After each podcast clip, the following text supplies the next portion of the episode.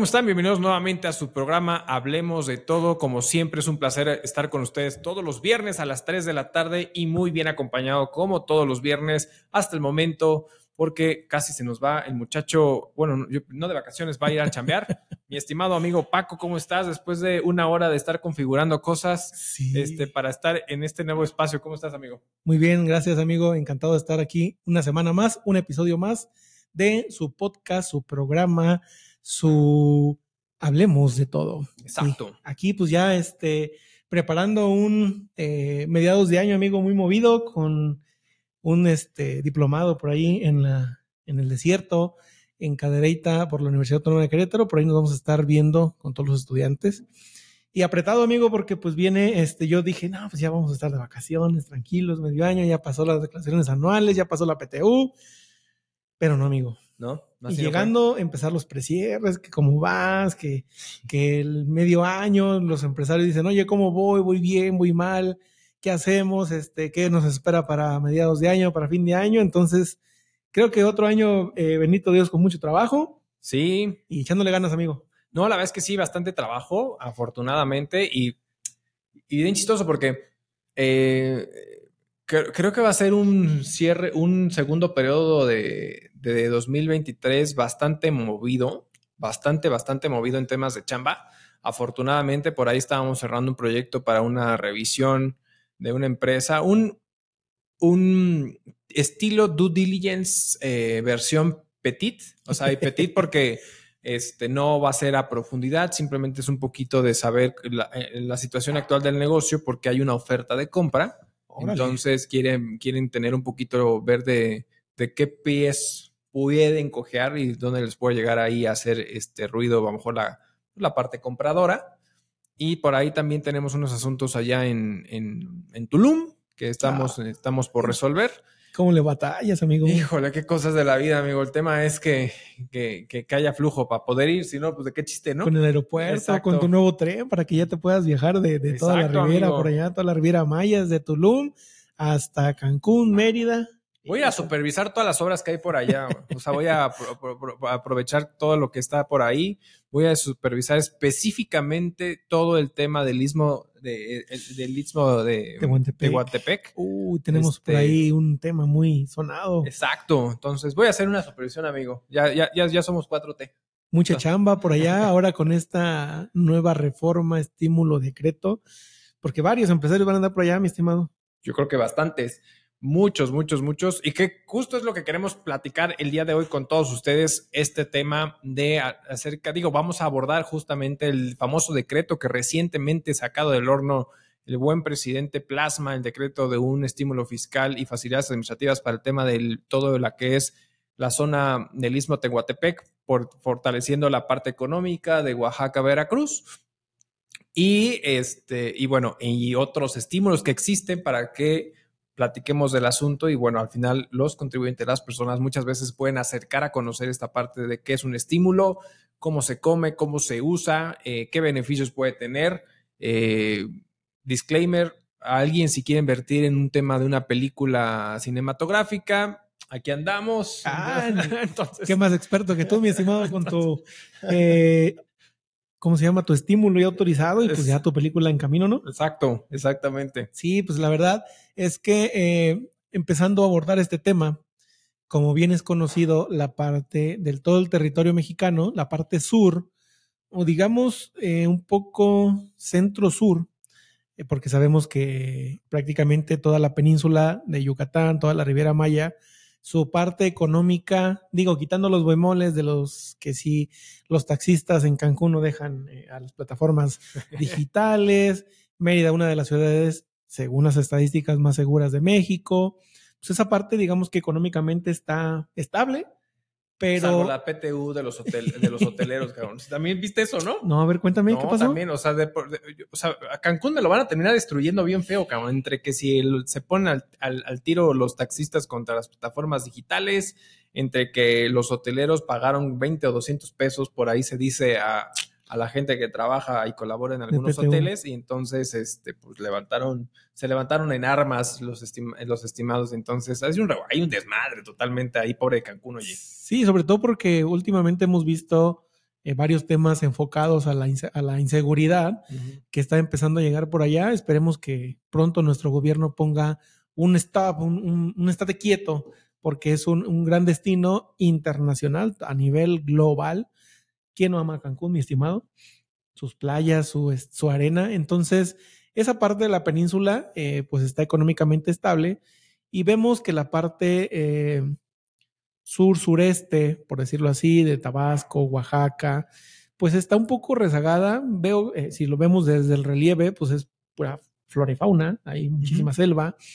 Eh, son muchas veces eh, intransitables o difíciles de accesar, pero que existe por sus puertos o por sus playas, pues puede tener una, una repercusión económicamente favorable y es lo que creo que el gobierno le está apostando ya de, y es como una de las etiquetas de este gobierno, dado que nuestro presidente pues es de aquellos lados. Exacto, Entonces está eh, propiciando para que esa, esa zona eh, del territorio nacional crezca en contraste o en comparación con el norte, que pues ni se diga, mi estimado, eh, Coahuila, toda la parte de Baja California, lo que es Tijuana, eh, Chihuahua no, no es tanto, pero dado a su cercanía con Saltillo, con Torreón, pues le llega esta parte del New Shoring. Eh, entonces la parte del sur-sureste pues está un poco estática. Entonces con este decreto lo que se pretende es incentivar a la economía. Hablábamos de que muchos empresarios van a estar por allá, por aquellas tierras, tratando de comprar eh, terrenos o propiedades, porque es uno de los requisitos para establecernos por allá. Correcto. Tener propiedades para eh, empezar a utilizar este estímulo.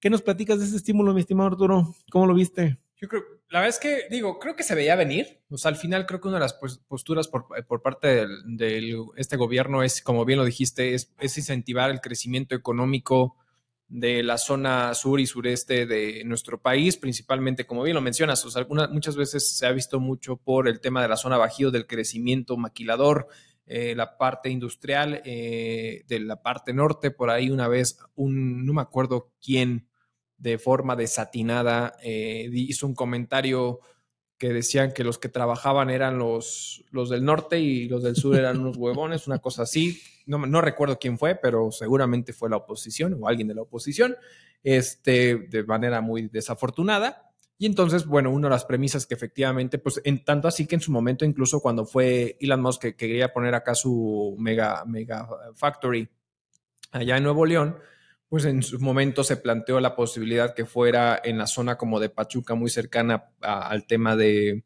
del, del, AIFA, ¿no? Que, por, by, the way, por ahí ya al parecer recuperamos la, este, categoría, la categoría 1. Digo, todavía está en revisión, no ha sido en firme, sino que ya se dio y hay unos par de meses de revisión para que efectivamente quede en firme, de cierta forma, pero... Eh, eh, y, bueno, también se planteaba el hecho de que, bueno, si hay agua en el sur, entonces por ahí también lo quieren planear. Entonces, al final se ha habido un, rezago. Entonces, cuando tú lees incluso como estos antecedentes o esta exposición de motivos que ha venido a desarrollar el todo el tema del plan, eh, el, pues ahora sí que el plan 2019-2024 del Istmo de Tehuantepec, con todo este tema, pues ha buscado impulsar eh, esta zona principalmente por la cuestión de la pobreza, porque al final el promedio de pobreza, de pobreza per cápita en la zona sur y específicamente, que es lo que marca Oaxaca y Veracruz, está muy por encima de todo el resto del país. El tema de la informalidad, que también es una de las cuestiones que menciona, es que está muy por encima del resto del país. Estamos hablando de un setenta y tantos por ciento o sesenta y tantos por ciento contra un cincuenta por ciento, que está muy chistoso porque las cifras están, o sea, imagínate ¿Qué, tan chistoso está que te dice, oye, Oaxaca y Veracruz está en una informalidad de alrededor entre uns arriba del 60%, números eh, cerrados, entre 60 y 70%, cuando el promedio del resto del país está en números cerrados alrededor de los 50. Sigue siendo un chorro, cabrón. 50, o sea, la mitad de tu economía está en la informalidad. Eh, o sea, está, está, muy, ¿estás de acuerdo? O sea, está, está, está grueso el, el, tema, pero bueno, una de las cosas que está sacando es el tema de desarrollo económico, el tema de la pobreza, el tema de la informalidad, y que al final, bueno, pues una de las cosas que está haciendo, perdón, que al final, bueno, ya vimos que en su momento eh, la Sedena se mete al tramo, principalmente el Istmo también por el tema del Grupo Larrea con el Grupo Ferrosur. con Ferrosur, justamente Grupo México de, de Larrea este, y bueno, ya llegaron ellos internamente a algunos arreglos de temas de extensión de concesiones eh, diversas. Entonces, bueno, pues dijeron, de aquí somos, va para pronto y vamos a echarle candela y establecen este decreto bien interesante que, yo lo veo muy similar, obviamente con algunas ventajas, porque sí pusieron, y ahorita platicaremos de ello, hay, hay eh, incentivos mucho más, mucho más atractivos para esta zona del Istmo de Tehuantepec que eh, la zona sur y norte, de los, las zonas fronterizas norte y sur, que donde el tema del 8% del IVA, eh, bueno, el 50% de crédito que se le llama el tema del IVA, el tema de, algún beneficio de los salarios mínimos. O sea, hay como ciertas cosas, pero yo pensaría que al final en, el, entorno del planteamiento eh, general habla de, oye, oye, te voy a dar algunos estímulos referente a un crédito de hasta el 100% en los primeros tres años por el tema de ISR y en los subsecuentes de un 50 o 90%, dependiendo, si no me equivoco, ya me corriges, eh, eh, si aumentas o si aumentas el nivel mínimo de eh, empleos que, que, vas a tener, entonces puedes llegar hasta un 90% en los próximos tres años, ¿no? Digamos que es un plan de seis años, ¿no? Pero que al final te va a dar esa, esa estabilidad y entre ellos habla del tema del IVA y ahorita iríamos platicando eso, pero es más o menos a grandes rasgos que es una facilidad y un estímulo fiscal prácticamente a las empresas físicas y morales que se establezcan en esa zona, ¿no? Y que hagan negocios en esa zona y específicamente en el tema del IVA, que aunque ya lo abordaremos más a detalle, pues habla que la actividad económica y quien use los bienes o los servicios que se presten sean dentro de esa zona, ¿no? Sí, claro que sí, prácticamente abarca es como una burbuja, que todo lo que se haga en esa zona, pues, ¿qué lo podemos resumir, Arturo? Que no van a pagar absolutamente nada. Impuestos. De entrada, el impuesto sobre la utilidad, que es el impuesto sobre la renta, no existe si eres persona moral.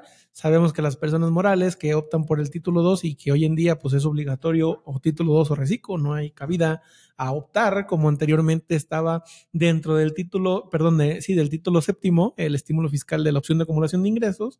Hoy en día reciclo tenemos la controversia de obligatoriamente, pero prácticamente no vas a pagar ISR. Y en cuestión del IVA, pues también, tanto en producción, tanto eh, que produzcas, eh, o elabores productos y se comercialicen ahí, tanto para la prestación de servicios, porque también lo, lo puntualiza que dice, ok, una cosa es producción y otra cosa es si presta servicios eh, independientes o incluso menciona el arrendamiento, el uso goce temporal, también van a poder optar por este eh, decreto. Ciertamente ahí el tiempo de tres años baja a dos, ya no es tanto, pero pues imagínate dos años, mi estimado Arturo, que prácticamente pues vas a vivir de gratis, eh, por decirlo así, sin pagarle Hacienda. Por eso me dijiste que te ibas a volver de la 4T, ¿verdad? Me dijiste, ya, ya voy por Marcelo, por Claudia y por Ricardo y por todos, ¿no? No hagas esos eh, comentarios, mi estimado, que hasta se me enchina la piel.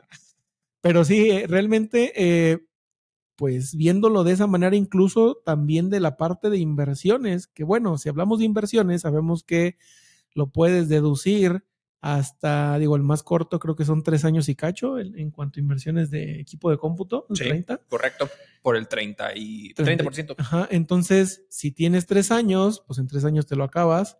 Ahí eh, tenemos en la parte del decreto que las inversiones las puedes, eh, la inversión acelerada, como lo conocíamos en el 2000 11 sí, ya antes, de la, antes de la nueva ley del 2014. Antes de la nueva ley. En 2014 entra lo de la deducción inmediata. Exactamente, entonces en un año vas a, aquí sí vas a poder deducir el 100% en, en ese eh, estímulo que había de la deducción inmediata era... un eh, porcentaje. Un porcentaje que ya, si no me recuerdo, el 90 por ahí. Sí. Acá es el 100% eh, en el ejercicio en que lo comiences a utilizar o incluso te dice o en el ejercicio siguiente que lo comiences a utilizar. Entonces prácticamente todo lo que compres va a ser en cuanto a impuestos totalmente gratis. Ciertamente es un eh, estímulo benéfico para las empresas que se pongan ahí, que produzcan ahí y que les compren ahí. Las constructoras, por ejemplo, las arrendadoras para las mismas actividades que se vayan a desarrollar. Y ahí la pregunta que incluso yo hice en Twitter, pero ¿por qué esos incentivos, por qué esos estímulos alguna probadita de no nos avientan para el demás territorio de México, mi estimado. Fíjate que ahí te va. un poquito de, o sea, ¿por qué esos territorios? Bueno, pues queda claro que el por qué, ¿no? O sea, al final es porque quiere levantar el tema y que al final le compren el proyecto que tiene el presidente sin meternos en más temas de temas políticos de controversia, pero va por ahí, o sea, al final es eso y que yo creo que en el trasfondo es que, se que el proyecto salga adelante, ¿no? Porque al final invita a las empresas, eh, digo, a grandes rasgos hace un, como un listado de qué empresas, obviamente todo el tema de energía renovable, tema de energía de combustible, todo el tema de, construcción, eh, eh, tema eléctrico, tema, o sea, como que cuestiones muy, muy puntuales que saben que al final van a terminar ayudando al desarrollo de esa zona, a la construcción del proyecto de, del gobierno. Em, y va a haber, eh, eh, y, está este, estos estímulos fiscales para ello, para incentivar esa parte. Y también, obviamente, pues el tema que uno de los requisitos que ponen para que el estímulo sea factible es elevar los mínimos que va a solicitar la Secretaría de Hacienda y Crédito Público, porque sí lo menciona el decreto, que al final las reglas del juego, yo te doy el estímulo y las reglas del juego de cómo va a aplicar el estímulo y qué condiciones, etcétera, etcétera, las va a emitir Secretaría de Hacienda y Crédito Público, ¿no? Y le da 90 días naturales al, al momento de que entre en vigor prácticamente este dicho decreto ¿no? Em, que entró en vigor que hace un par de días, ¿no? Porque entró, eh, eh, las transitorios te mencionan que entraba al día siguiente de su publicación. Si no me equivoco, se publicó el 5 de junio. Surte efectos el 6. Exacto, ¿no? Entonces, em, digo, entonces al final ya está prácticamente empieza a correr las marchas forzadas de Secretaría de Hacienda para hacer estos temas. Pero aquí lo interesante, y a ver tú qué opinas, eh, digo, vamos a encontrar opiniones eh, eh, controversiales porque al final, por un lado, algunos van a decir, pero es que siempre estuvieron apoyando al, resto del país y ahora toca de este lado y entonces qué bueno y esas cosas, pero al final, si te das cuenta, el estímulo fiscal es, una, es algo que deja de percibir la autoridad porque no va a dejar de percibir lana por esos negocios y por esos proyectos en favor de que exista empleo y que se desarrolle ese tema, pero el estímulo fiscal no es de gratis. ¿Quién termina pagando el estímulo fiscal? La base contributiva activa. ¿Estás de acuerdo? nosotros son los que nos va a cargar. O sea, entonces nosotros vamos a solventar el estímulo fiscal de este de ellos, cabrón. Sí, estás en lo cierto. Entonces, no todo en la vida es de gratis. Sabemos que siempre hay un trasfondo y ahí le diste el clavo, mi estimado Arturo. ¿Quién va a pagar los platos rotos de todo ese dineral que va a dejar de fiscalizar y entrar en las arcas del gobierno. Entonces, será importante, digo, estamos a mediados de año, no, eh, bueno, todo puede suceder, algún nuevo impuesto, algún otro eh, eh, requisito en cuanto a carga administrativa nos tendrá que poner la autoridad y por ahí creo que no sé si sean las primeras pinceladas, pero vimos los planes personales de retiro, mi estimado, que los patrones hagan depósitos a estas cuentas, que ya los va a tomar en cuenta para el salario diario integrado. Entonces, en las empresas que hagan este tipo de estrategias o de dinámicas, pues su parte patronal de las cuotas va a subir. Ahí viene una parte, aunque sabemos que eso está destinado pues, al bienestar social y a los propios institutos, pero pues es mayor recaudación. También eh, aunando a este, esta carga administrativa ya empezaron a llegar los oficios del REPSE de, oye, no estás al corriente con tus obligaciones fiscales o me envías y te pones al corriente o te quito el registro. Entonces, creo que por una parte está eh, dando estos beneficios, pero por otro lado está apretando, tú lo acabas de decir, a la base contributiva que está ahí sacando al país adelante con el pago de sus impuestos. Fíjate que, ay, híjole, sí, sí lo vi, sí, sí, vi que empezaron a llegar este tema de, oye, de forma cuatrimestral no estás presentando este tipo de cosas, te encargamos, ahí, ahí te encargamos, ¿no? Este, sí está, a ver, es que digo, eh, sin desviarnos tanto del tema, pero sí quiero puntualizar esa parte, esta es mi opinión exclusivamente, es, yo estoy bien, bien en contra de cómo están jodiendo, y perdón por la expresión, al contribuyente porque el SAT, el pinche Seguro Social, el Infonavit y luego hasta malas prácticas de que dejo el citatorio y la notificación con fecha del día siguiente en Jinga y hay gente que recibe lamentablemente por falta de cultura tributaria, entonces donde recibe el citatorio junto con la notificación el día siguiente y se da por, por, notificado. por notificado, ¿no? ya no puedes hacer nada. Madre, o sea, ¿qué onda contigo, no? Entonces tienes el Infonavit, tienes el Seguro Social, tienes al gobierno del estado que están jode y jode también. Este, viene este tipo de cosas y ojo, el tema, y, y, y a ver, vuelvo al punto, ese tema del REPSE surge porque en lugar de atacar a los outsourceros, ponen un plan de decir, se va a permitir como el outsourcing, pero a través de un servicio especializado y entonces te voy a meter un chingo de carga administrativa. Perdón por las palabras, pero la neta es, es un chorro de carga administrativa que le está cargando a, las empresas y hay veces que la estructura del servicio es tan mínima por una carga excesiva que incluso puede llegar a pegar a temas de PLD, donde son multas millonarias, entonces, eh, a mí se me hace algo risorio y ridículo, pero ¿sabes qué también cuál es el tema?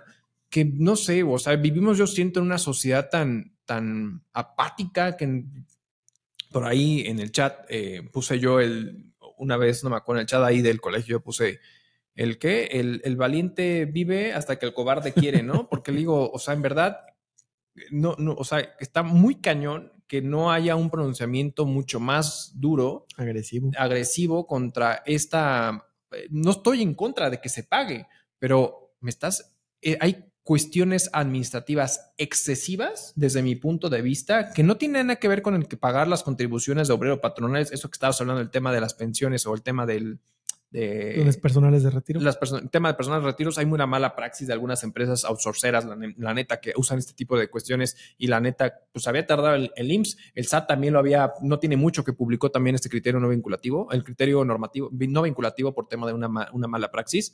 Este, entonces yo creo que hay muchas cuestiones que no es en contra de que se pague el impuesto, la contribución, etcétera, sino que todo lo que hay alrededor de cumplimiento forzado administrativo, sí está muy cañón.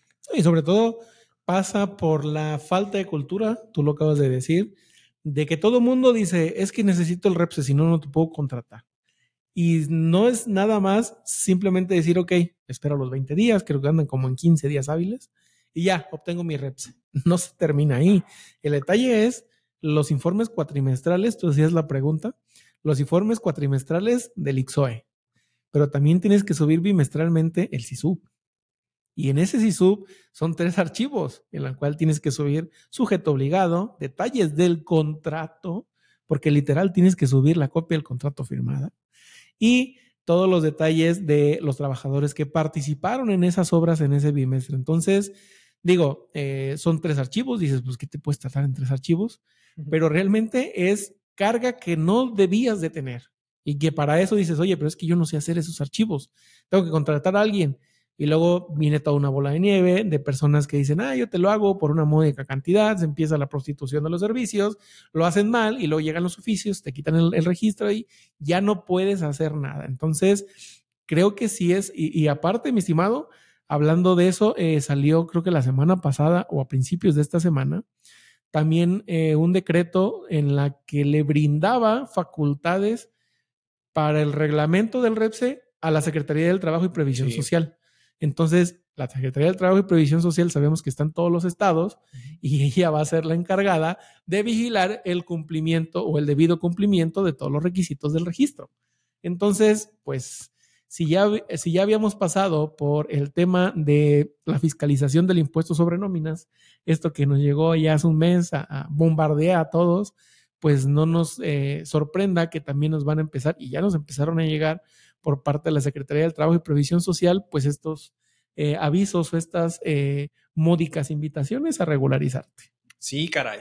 La verdad es que sí es una cosa por otra. Bueno, o sea, me refiero a, en sentido de híjole, de, vuelvo al punto, el tema de la carga a mí se me hace excesivo todo lo que piden y, que le hemos mencionado constantemente, que a veces es, quieres medir con la misma vara, ¿no? A todos los contribuyentes y ya ahorita dijimos, puta, y tienes un 50% de, de informales, ¿no?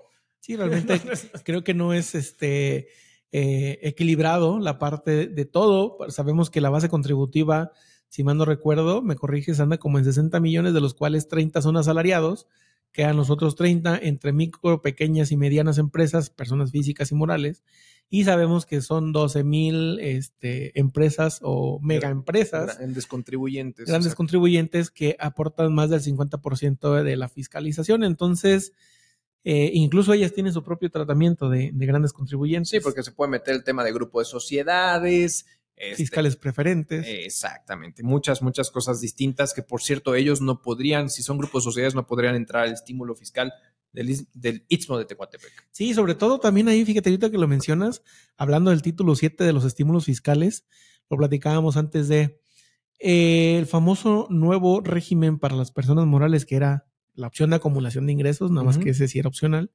El reciclo personas morales sí hace hincapié de que si tributas en el reciclo personas morales, no puedes hacer uso de ningún otro estímulo fiscal. Entonces, ¿qué va a pasar? Lo digo porque así lo veo yo. Para inscribir a una persona moral es obligatorio o en el título 2 o el título séptimo, el capítulo doceavo, que dice que si tus socios o accionistas no son socios de ninguna otra persona moral, o sea, no hay partes relacionadas, y no supera los 35 millones de pesos, dice, deberán, entonces tienes la obligación de inscribirte a Recico, pero Recico no permite estímulos fiscales. Entonces, eso, ¿no? si quieres hacer una Recico y ponerte en el istmo de Tehuantepec, ¿qué va a pasar? Yo creo que al final, digo, porque justo en el decreto sí menciona que también, también incluye al título séptimo, capítulo 12. Entonces, yo creo que a lo mejor en estas reglas del juego Va a ser la excepción. va a ser una excepción a esa regla general, ¿no? Entonces, eh, exclusivamente para el beneficio de este, de este sector. Pero sí está muy chistoso porque al final es eh, este régimen simplificado de confianza eh, para personas morales que se vuelve obligatorio, pero por otro lado te pone trabas para entrar a ciertos estímulos fiscales, dices, oye, papá, no me, no me vengas a, no me vengas a beneficiar, ¿no? O sea, ¿qué, qué onda contigo, no? O sea, te doy, pero no te doy. Exacto, ¿no? Entonces creo que es un tema bien interesante, pero bueno, al final lo que la gente va a entender, lo que queremos compartir con ustedes, es que al final hay un, un sinfín, bueno, no un sinfín, pero hay varias, varios estilos y tipos de estímulos fiscales que los contribuyentes pueden acceder o que cierto eh, rubro o cierto tipo de negocios pueden acceder, como el tema, por ejemplo, de los que venden los, liber- la- los libros, revistas y ese tipo de cosas que tienen, pueden un costo adicional, Claro. este, que puede llegar a existir, es exclusivo para ellos, pero bueno, a lo mejor puedes decir, eh, ese estímulo fiscal lo que viene a ayudarte es muchas veces es un acreditamiento adicional, este, o, eh, o un, un- no una exención, sino más bien generalmente son acreditamientos directos contra el impuesto o que puedas deducir de forma adicional, ¿no? Este, como es el tema de las cuotas y peajes, como el tema Exacto. de eh, el tema de los si contratas a personas de eh, la tercera edad O con discapacidad. o con discapacidad mientras tengan el certificado eh, apto, ¿no? Por parte expedido de una autoridad de- de- en salud. Está ahí López Gatel, ya lo vamos a ver firmar. Este, Pero su auto Bueno, decir, de ¿cómo, les, cómo les tiro, va? Pero es bien chistoso porque por ahí no sé qué salió también de López Gatel. Ya ni me acuerdo porque Ya si lo voy a meter un chisme ahí. Este, ¿mandé? Ya lo andan demandando. Sí, ya- ah, sí, cierto, por, no me acuerdo por qué, pero tiene razón, era, era más bien una demanda. Pero bueno, el, tema es que existen diferentes estímulos y es eh, aquí lo interesante, y, y si no me equivoco, de lo que menciona el decreto específicamente del Istmo de Tehuantepec, es que ah, el Código Fiscal de la Federación te habla que cuando aplicas un estímulo fiscal, estás obligado a la presentación de un aviso. Aviso que luego vienen las reglas de carácter general, es decir, la resolución miscelánea, etcétera. Pero a ver, me quiero hacer un poquito para atrás antes de adentrar a ese punto. Al final, el estímulo fiscal o los estímulos fiscales nacen primero de una ley de ingresos de la federación, que es donde están establecidos esos estímulos. Y aquí no venía. ¿no? Y después ahí vienen todas las reglas, ¿no? Exacto. Sí, o sea, primero tiene que decir eh, el gobierno a inicios de año o a finales, que es cuando sale la, la ley de ingresos, pues estos son los estímulos a, los, a esos estímulos a los cuales los contribuyentes podrán hacer uso. Eh, a una- abonando a lo que decías, el RIF no es estímulo, pero sí tenía la reducción del ISR Correcto. y la parte de facturación global, que no pagabas el IVA o el IEPS, o incluso si no superabas los 300 mil, no pagabas el IVA. Entonces ahí Correcto. cobrabas y te quedabas con el 16% del IVA. Eh, pero sí, fíjate que sí viene en la parte de presentar estos avisos. Va a ser muy interesante cómo saca este reglamento el SAT. Sí, Eh, si va a ser, me imagino que lo, lo típico va a ser por medio de reglas de carácter general. Ahí vamos a estar y ya me imagino ahorita los notarios van a estar creando estas empresas. Entonces también van a tener chamba por allá para crear empresas en el istmo de Tehuantepec, este corredor eh, transísmico que también le llaman. eh, Aguas con las factureras, cabrón, ¿eh? Que eso es lo que digo, en todo beneficio siempre existe esa dinámica de decir, oye, a ver, piensa, piensa, Frankie, piensa, Rivers. ¿Cómo lo voy a hacer? Pues para que el estímulo no se quede dentro de esa franja. Entonces, eh, pues híjole, ¿qué va a venir? Pero fíjate ahorita que dices aguas con las factureras, digo, no es recomendable, no, yo no lo recomiendo. Pero ¿estás de acuerdo que pueden llegar a aprovechar, o sea, dice, piensa mal y acertarás? No, y el propio presidente lo mencionó, discúlpeme, señor presidente, pero usted mismo mencionó que el efectivo también genera economía. Entonces, ¿por qué estas dinámicas? Y yo lo estaba pensando el otro día que un cliente me, me hacía el comentario, le digo, es que yo no lo recomiendo pero al final de cuentas, como a todos los clientes le digo, es un negocio, usted sabe el riesgo, yo no se lo valo. Sellado por el presidente. pero realmente cuando te pones a pensar y si empiezas a sacar cuentas, estimado Arturo, realmente es otra economía.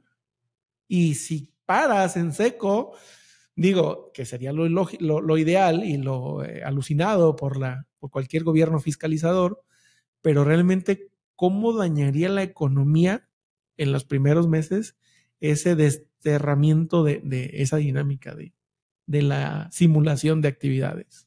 Híjole, no sé, pero híjole, no, no, no. Es que, a ver, aquí hay dos, dos temas. O sea, el tema de que sí, y, creo que sí, ya, ya, ya sé dónde, y, creo que no, creo que fue la segunda vez que lo menciona el tema de que el efectivo también es este ahí, porque dice, bueno, hay pago de IVA. No necesariamente, porque al final es todo puede quedar por lo oscurito, ¿no? O sea, al final todo puede quedar por, por debajo del agua porque es, sí, yo, yo, yo cobro en efectivo, yo pago en efectivo. Puede haber economía rondando para que las familias vivan, pero al final es, eh, entra, sale y sin una factura, sin, o sea, al final todo puede quedar tan debajo del agua. Y tú lo que acabas de mencionar es el 50% de las personas que hacen eso. O sea, imagínate. Entonces, la neta es, pues sí, eh, hay economía de cierta forma, porque si hay economía, pero no hay recaudación, ¿no? Entonces vuelvo al punto, al otro 50% es al que estás manteniendo y, vuelvo, y perdón por la expresión, pero estás jodiendo con correos diarios, el SAT, el IMSS, Infonavit, Gobierno del Estado, Secretaría de Trabajo. Y luego ahorita con las diferencias del IVA. Puta madre, sí, güey. y de años anteriores. Y el subsidio al empleo, ¿no? Porque su único robot dice, hay tanto timbrado de subsidio y tanto deberías de haber aplicado y aplicaste más. Sí, pero tengo subsidio acumulado de ejercicios anteriores, papá. No los tomas en cuenta. No los tomas en cuenta. Y me va, y, qué, y qué, qué me haces hacer? Que te meta aclaración. Porque si no, ¿qué? Me quieres restringir el certificado de sello digital. O sea, al final es, ese es el tema que a mí me causa un conflicto de decir, oye, a ver, este... Y son invitaciones. Sí, claro. Como las que hace el gobierno del estado con el impuesto sobre nóminas. Claramente su título dice invitación a regularizar. Oye, pero es que estoy bien, o sea, ya me invitaste, mm, quiero esto porque estoy bien, muchas gracias. Pero, ah, no me contestaste, ahí te van facultades de comprobación. Dices, oye, o sea, me estás invitando. ¿Quieres iniciar facultades? Pues notifícame que hay una diferencia. O sea, pues son las cosas bien. Que eh, el gobierno hay una llamada de atención, pues el terrorismo fiscal, pues sí, este, por ahí tómenlo en cuenta, porque al final de cuentas, el cliente, pues es el que dice, oye, pues estamos mal, ¿qué show? Tú quedas como profesionista y dices, oye, pues la verdad, incrédulo porque dices, entonces, ¿qué estás haciendo si me están llegue llegue llegue corriendo? No, y esas diferencias eh, vienen por un tema de control administrativo, definitivamente, porque la forma trasciende al fondo. ¿No? ¿Por qué? Porque cómo emitiste el comprobante fiscal, como comparado en qué momento lo cobraste, porque pudiste haber cobrado el 31 de mayo y haber emitido el comprobante el 2 de junio.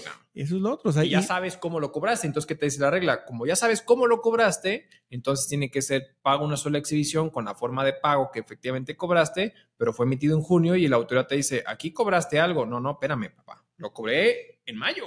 Sí, si hablamos de requisitos de las deducciones, tengo hasta el 31 de diciembre para tener el requisito. Entonces, si lo cobro en enero y lo facturo en diciembre, me vas a decir, oye, hay una diferencia en enero y en diciembre. Sí lo cobré y aquí lo facturé, cumplo con los requisitos y al final de cuentas, esta bola de nieve termina siendo demasiada carga administrativa. Demasiada. De entrada para los profesionales de la contaduría que nos encargamos de eso y de paso, pues al contribuyente o al cliente que dice, oye, pues ¿qué está pasando? ¿Por qué nos llegan tantos correos?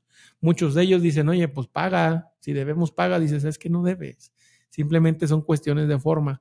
Entonces, híjole, la verdad muy eh, caótico esta parte, pero regresando al tema de los estímulos, estimado Arturo, pues creo que está bien el estímulo. Sí, creo que, sí. Eh, sí. va a fomentar mucho la inversión en ese corredor transísmico. falta ver las reglas, falta ver el impacto realmente, porque no dejemos de ver la parte de inseguridad. Creo que es uno de los, eh, de una de las partes del territorio mexicano que sigue debiéndole eh, la seguridad al pueblo. Entonces, eh, no sé qué tan costoso sería si eso que te vas a ahorrar en impuestos viene el derecho de piso, mi estimado. Eso es otra cosa, cabrón. Eso es otra cosa. Ahí está el impuesto. Exacto. Entonces, eso es otro tema. Y, va a ser interesante cómo saca las reglas del juego la autoridad, porque cuando saca el tema de los estímulos fiscales de la zona fronteriza sur y norte, una de las cosas que menciona y condiciones que pone es que el domicilio de tu establecimiento o de tu empresa, lo que sea, debió estar cierto tiempo antes de la aplicación del estímulo, como decir, no vayas a de repente hacer un cambio de domicilio fiscal acá nomás para quererte beneficiar. Acá de este lado no lo sé, porque en principio yo te puedo decir, eso podría ser la premisa inicial de decir, pues eso creo que sería lo interesante, pero la pregunta sería, y en verdad, ¿qué tanto va a abarcar la franja? ¿Qué tanto va a ser? ¿Bajo qué zona? ¿Cuánto, cuánto de, ese, de esa, o sea, realmente con lo que va a abarcar es, ¿hay suficientes negocios establecidos ahí para poder aplicar el estímulo? ¿O vas a, vas a permitir que nuevos establecimientos se establezcan ahí porque el decreto lo da a entender que sí? Sí. Entonces, eh, eh, y eso implica que entonces vaya a haber una movedera de domicilios fiscales este, y a lo mejor, y vuelvo al punto, y, a lo mejor hasta de actos simulados en esa zona que esperemos, bueno, no, te puedo decir que esperemos que no, porque estoy seguro que lamentablemente va a suceder y, este, siempre y cuando a ver cómo están las reglas del juego de lo que va a emitir la autoridad, ¿no? Estimado amigo, tengo una pregunta. Mira, estoy leyendo un libro de, de la Asociación Mexicana de Derecho Fiscal. ¿Tú cómo ves? ¿Materialidad o inexistencia? ¿Cómo, cómo veo? O sea, una operación. ¿Cuál es el concepto de inexistencia y cuál es el concepto de materialidad para ti? Para mí, uy, qué buena pregunta. Eh, para mí, lo digo porque la autoridad toma lo mismo, ¿eh? Es decir, no tiene materialidad, para la autoridad es inexistente. Sí, eh, o sea, la autoridad hace un símil de decir, eh, a, razón de la carencia de materialidad que para mí lo que sea materialidad bajo este proyecto o esta situación o este acto, porque puede ser que por un puntito en el documento diga, no, pues no, no carece de materialidad y por lo tanto es inexistente, ¿no? Lo que se haya vendido yo creo que está incorrecto. O sea, eh, porque al final es, eh, el acto se puede materializar, ¿no? Eh, o sin necesidad de muchos elementos, ¿no? De cierta forma, y no por ello no existir, ¿no? Entonces, este entonces, el tema para mí, un tema de inexistente es porque de plano no existe, o sea, no hay algo, una razón de ser de que se haya efectuado algo y se presente como, no sé cómo llamarlo, no sé cómo concretarlo, el, pensamiento, pero eh, presentar algo como si se hubiera hecho o si se hubiera efectuado o hubiera surgido cuando no es, ¿no? Entonces, eso para mí sería inexistente. El tema material es eh, es, simplemente es todo lo que hay alrededor del hecho, ¿no? O del acto. y si creamos una institución en el mismo en Tehuantepec que brinda servicios y, entrega, pero todas sus compras, pues el proveedor que las entrega no está formalizado, pero obtienes un comprobante en el que sí te entregó material, en el que sí existió. Para mí eso es, sí hay materialidad.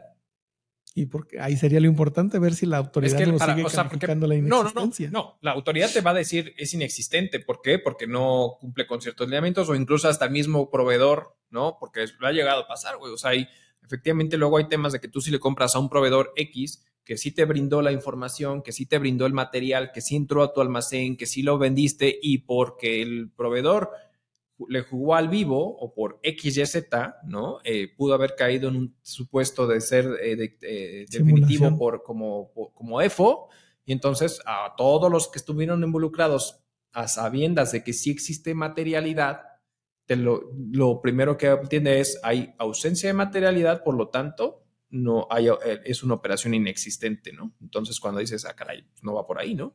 Porque materialmente se, hubo, Sí, se me hizo importante ahorita que tocaste el tema de, las factureras, de las simuladoras, porque creo que este, existe mucha controversia ahí. Y no quiero andar más porque si no luego nos van a, nos van a, a- Censurar. a censurar. No, Mi pero, estimado Arturo. pero es que al final, digo, y perdón, antes de que, de, de que vayamos, es que yo lo, yo lo mencionaba porque imagínate que una facturera se ponga en ese, en ese, en ese lugar, no paga ISR, no, no paga IVA. Por eso yo lo mencioné, o sea, al final es cuáles son las reglas del juego y cómo lo va a controlar la autoridad. Porque yo quiero ver todo el movimiento de factureras que se van a ir a ese lado, güey. Sí, precisamente eh, estas empresas o este dinamismo lo que busca es principalmente esos estados con ciertos beneficios. Hablábamos eh, no hace muchos años de Mérida, de Yucatán, con las triple S, que sí todavía existían empresas por allá este, dedicadas a, a- por el estado a brindar estos servicios y que sí podían y prácticamente estaban todas allá. Entonces, eh, híjole, la ardilla. Por el eh, tema del beneficio de alimentación, creo sí. que era, ¿no? Ajá. Entonces, eh, pues realmente la inteligencia da para mucho, pero falta ver la autoridad que si se centra simplemente porque hoy en día sabemos que aunque tengas todo, tengas pruebas, videos que surtiste el material, que tu proveedor te lo facturó, si la empresa detecta que es un EFO y tú eres un, eh, eh, es, un EDO, pues no le importa todo el Sí, material ¿no? que le estés dando. Exacto, Entonces, no le importa, literal no le importa. O sea, como que primero te presume de que no, dice, no, no, no existe. Pero es que aquí está, aquí está, aquí está esto, esto, esto, esto. No, es que, y así tal cual, Sí. me faltó el punto, no, faltó el puntito, no está ratificado ante notar el contrato. Este, mm, eh, no te firmó con rúbrica el, el, el, el currículum. Eh, a ver, güey, o sea, Sí, cuando antes, eh, cuando existían las facturas en papel, lo importante era saber si el papel era cierto. Por eso hoy en día se hicieron o se hizo el comprobante fiscal digital por internet. Se supone que ahí tienes la materialidad, pero en fin. Mi estimado Arturo, creo que eh, ese decreto, así como los otros que existen, sabiéndolos aprovechar, eh, creo que nos pueden dar un buen beneficio financiero. correcto, correcto. ¿Algún comentario de cierre, mi estimado? Eh, de cierre, no.